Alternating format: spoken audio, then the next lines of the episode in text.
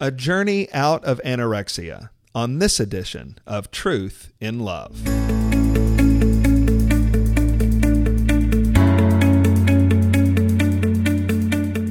I'm Heath Lambert, and you're listening to Truth in Love, a podcast of the Association of Certified Biblical Counselors, where we seek to provide biblical solutions to the problems that people face. Anorexia is a deadly problem, with some studies indicating that as many as 10% of people who struggle with it will lose their lives. This is a very significant issue that Christians must know how to respond to. And to help us think about it, I have asked Rebecca Makatansky to join us on the podcast today. Rebecca is a graduate of the Biblical Counseling Program at Boyce College, and she serves the Association of Certified Biblical Counselors at our headquarters here in Louisville. Rebecca, as a young girl, struggled with the problem of anorexia, and Rebecca, I would like for you to share with our listeners what your struggle looked like. Yeah, it began in eighth grade when I wanted to lose weight, and I wanted to lose weight because there was a particular girl on a television show that I wanted to look like, and I saw her, and I determined in my heart I wanted to be her size by ninth grade. So I started dieting and exercising toward that end, and I began to lose weight. But what happened to me was I kept lowering my weight goal, and the target kept shifting my methods became more drastic to achieve that goal. I went from dieting and exercising, which are good things, to bad things like not eating enough food and spitting out food after tasting it so as not to swallow it. And I began exercising on top of exercising and going to bed hungry so that I would wake up with a smaller waistline in the morning.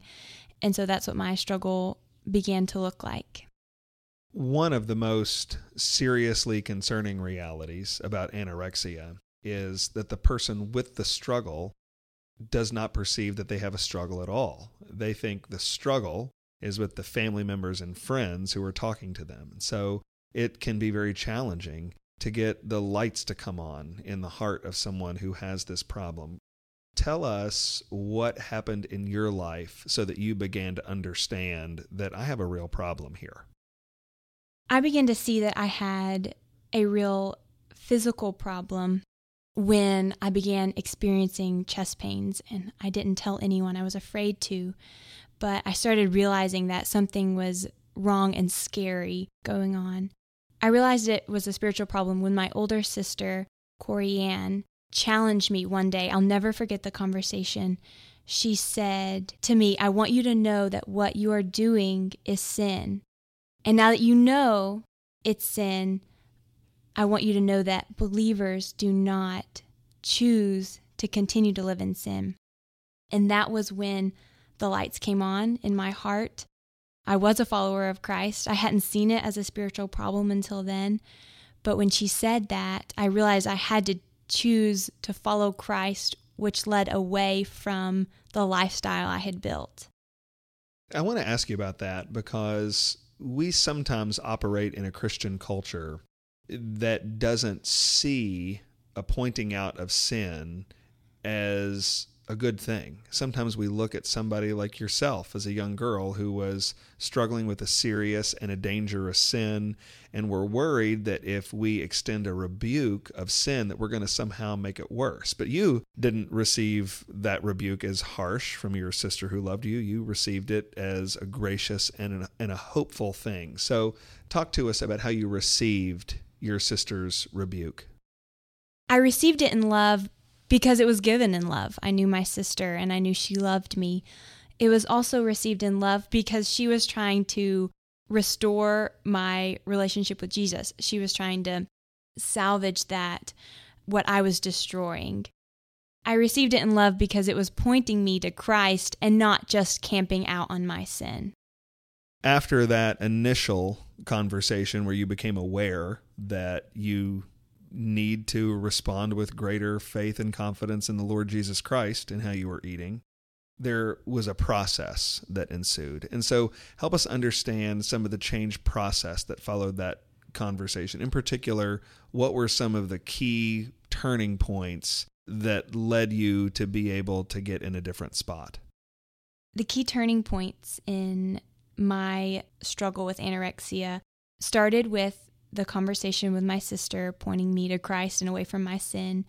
That led to my wrestling with the Lord in prayer and telling Jesus that I wanted to change, I wanted to follow him, I wanted to let go of my sin, but I needed his help. And then that led to a conversation with my sister where we sat down together with a notepad and she helped me write up guidelines for myself each day for the process of change. That notebook had things in it like you had to eat a certain amount of food each day. You had a limit on your daily exercise. And so that was very helpful when I would get in moments of temptation or get in moments of worry that I was gaining weight. Those were helpful, tangible realities that kept me on the road to change. And how long did that take? I mean, you you were in the 8th grade when you started to develop a problem. How long until you would say I was really out of the woods and in a different spot? Yeah, the process of change was a long one. My mm-hmm. sister was a very persistent counselor.